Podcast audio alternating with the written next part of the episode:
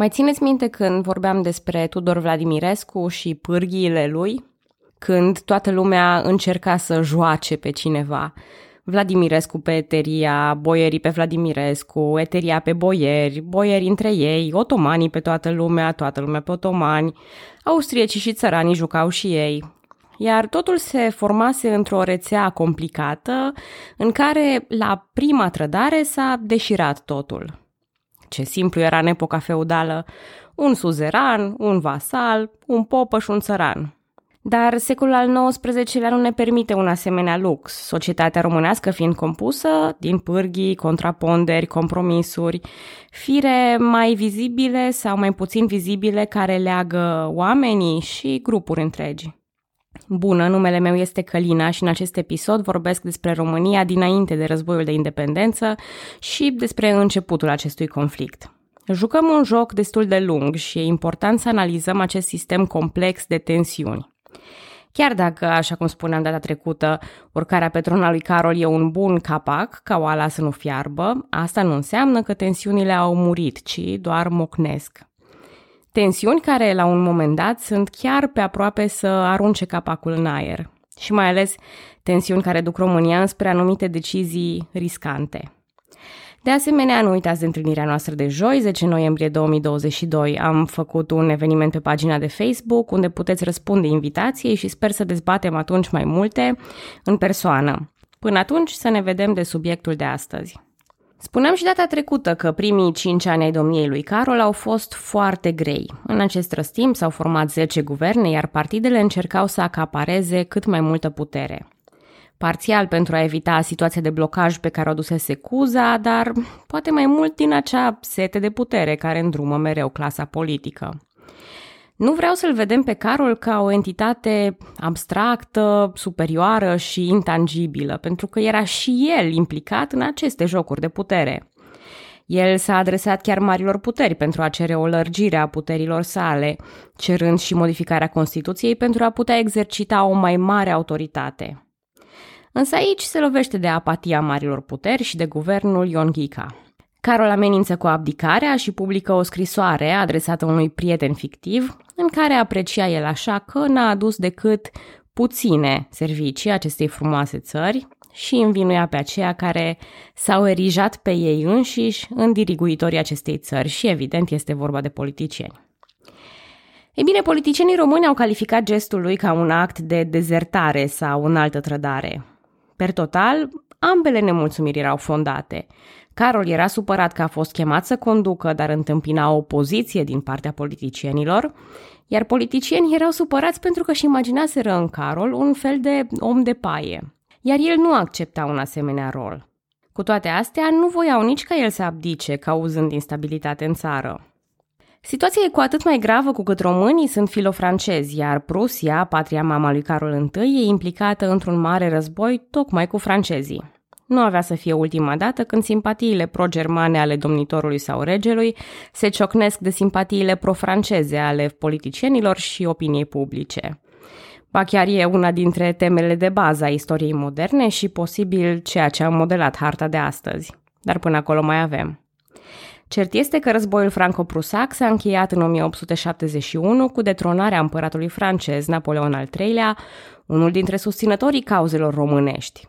Franța redevenea republică, ceea ce putea complica lucrurile pentru români în fața marilor puteri. Mai mult decât atât, finele acestui război a dus la unificarea Imperiului German sub Wilhelm I, formând ceea ce Hitler va denumi mai târziu al doilea Reich, primul fiind Sfântul Imperiu Romano-German. Și chiar dacă, sigur, contemporanii lui Carol nu știau nici de al doilea, nici de al treilea Reich ca să tremure la auzul acestui nume, erau conștienți că Germania devine o putere imperialistă importantă. Cum se va încadra ea în situația internațională, rămâne de văzut. Carol I, care spuneam că pe lângă faptul că era neamț, mai era și rudă cu Wilhelm, îi trimite o telegramă de felicitare, citez, pentru victoriile obținute în realizarea unității germane. Am încheiat citatul. De asemenea, pe 10 martie 1871, colonia germană din București organizează festivități pentru ziua de naștere a lui Wilhelm I. Partea ironică este că n-ar fi prima dată și nici ultima dată, când România se dă de partea unui câștigător pentru a obține beneficii. Dar ceea ce putea fi văzută ca o prietenie nevinovată cu germanii este un adevărat afront pentru majoritatea filofranceză a românilor. Aceste serbări îi vor da ocazia lui Carol să joace totul sau nimic. O serie de manifestații au loc împotriva serbării zilei de naștere a lui Wilhelm. Curând ele devin violente. Geamurile sălii de festivitate sunt sparte cu pietre, oamenii strigă lozinci împotriva regelui și cer republică. În răspuns, Carol a trimis armata pe străzi pentru a pacifica mulțimea, ceea ce nu e niciodată o mișcare prea bună de PR. La unu noaptea, domnitorul l-a chemat pe Ion Ghica și locotenența domnească, cerându-i primului să demisioneze, iar membrilor locotenenței să se prezinte pentru a prelua puterea. Carol I voia să abdice. Sincer, eu am dubii în ceea ce privește această decizie. Cred că poate fi vorba de a blufa pur și simplu. În fond, acesta e un ultimatum destul de răspândit. Îmi iau jucăriile și plec și vă spun la doamna. Sau, dacă nu te schimbi, vreau să ne despărțim. Sau, dacă nu măriți salariul, eu demisionez. Cert este că în dimineața următoare, la Scărcat Argiu și Nicolae Golescu au ajuns la Palatul Regal.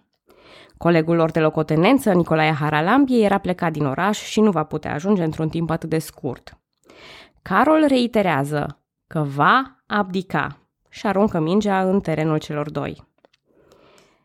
Ce ar fi însemnat realmente abdicarea lui Carol? Necazuri cu marile puteri, anarhie, faliment, inversarea unui lung șir de progrese pe plan intern și internațional, unde mai punem rușinea politicienilor români că e al doilea domnitor pe care îl gonesc din cauza luptelor politice interne.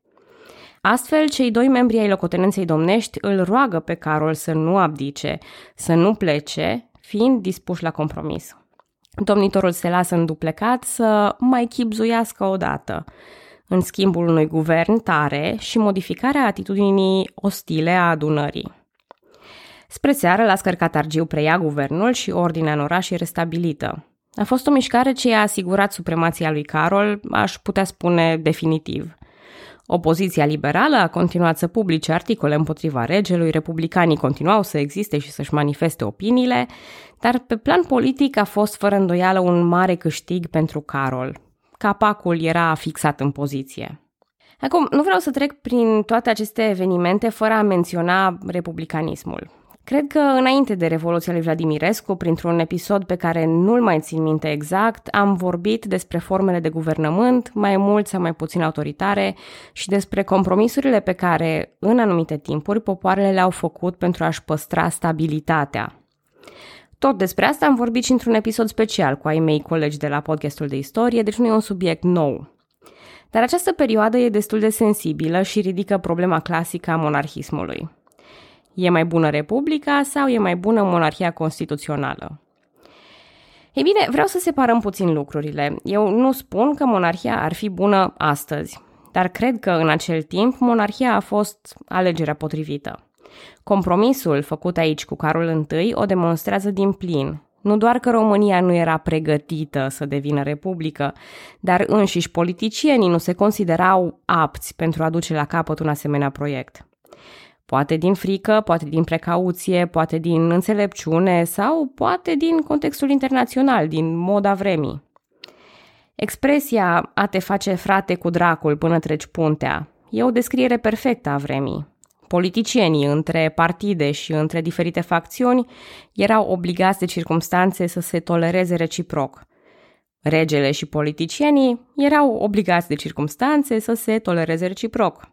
Țărănimea și boierii erau în același sistem obligați să se tolereze reciproc. Marile puteri între ele, la fel, deși aveau un lung istoric de conflicte între ele. România era obligată de circumstanțe chiar să mențină suzeranitatea otomană, deși Imperiul Otoman era slăbit și vulnerabil, iar invers, turcii erau obligați să tolereze noi constituții, noi forme de guvernământ și noul statut internațional al românilor, să luăm un moment să apreciem acest punct perfect de echilibru.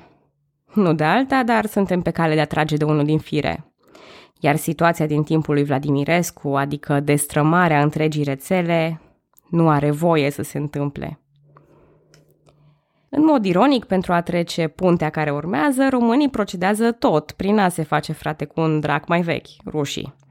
Iar o apropiere neașteptată între Carol I și Ion Cebrătianu, care până atunci nu erau dintre cei mai prieteni, facilitează succesul acestor demersuri. În 1876, alegerile au fost câștigate de liberali, iar Brătianu ocupa funcția de președinte al Consiliului de Ministri, adică devine în termen modern prim-ministru. Până atunci, Carol colaborase bine cu politicienii conservatori, după cum s-a văzut în cazul lui Lascăr Catargiu. Dar coabitarea cu Brătianu se arată a fi, în mod surprinzător, pașnică și fructuoasă. Sigur, primele proiecte ale lui Brătianu au fost în sensul consolidării statului, dar acestea au luat o pauză bruscă pe fondul unui nou conflict internațional.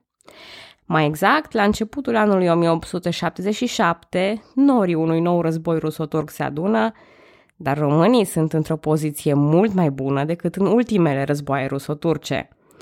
Nu se mai pune problema unei ocupații rusești, în condițiile în care marile puteri garantau integritatea statului român. Așa că politicienii noștri vin cu o altă idee. Rușii aveau nevoie să treacă prin teritoriile românești pentru a ajunge la sud de Dunăre. Românii își doreau și ei victoria rușilor contra otomanilor pentru a obține independența de stat. Așa că, la 4 aprilie 1877, se semnează o convenție prin care rușii primeau dreptul de a se deplasa prin România, respectându-i însă integritatea și drepturile politice, nu prin ocupație. Rușii aveau dreptul de a se plasa pe linia Dunării și să atace de acolo.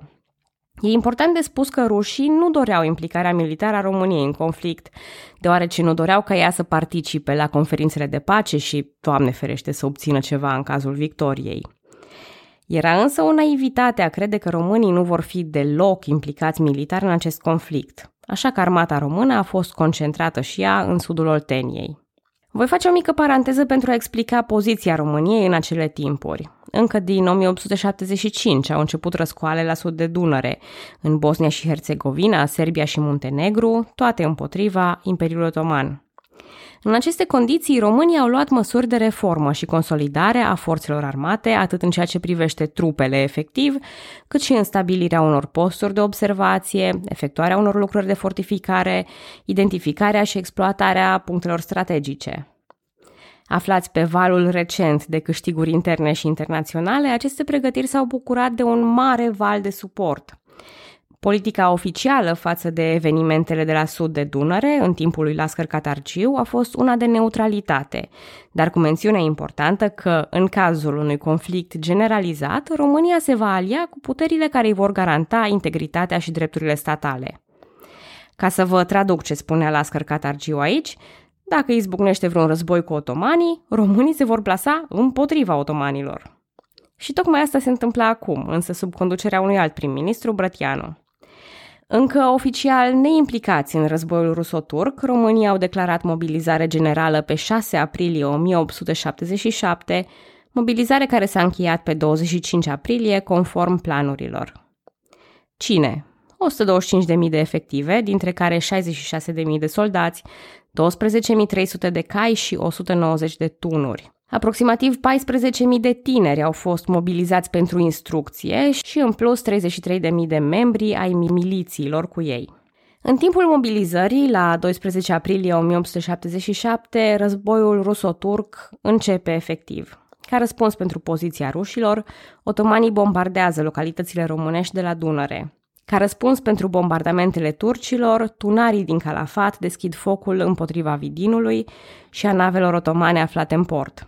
O anecdotă celebră spune că domnitorul Carol I, militar de carieră și experimentat în asedii și bombardamente, ar fi exclamat atunci, auzind tunurile, Asta e muzica ce-mi place. Între timp, la București, pe 9 mai 1877, la adunarea deputaților, are loc o interpelare a lui Nicolae Fleva despre situația țării în acest război – Întrebarea, care mai fusese discutată, era ce poziție va lua România împotriva acestor atacuri otomane, în condițiile în care otomanii nu declaraseră război, dar atacau linia Dunării.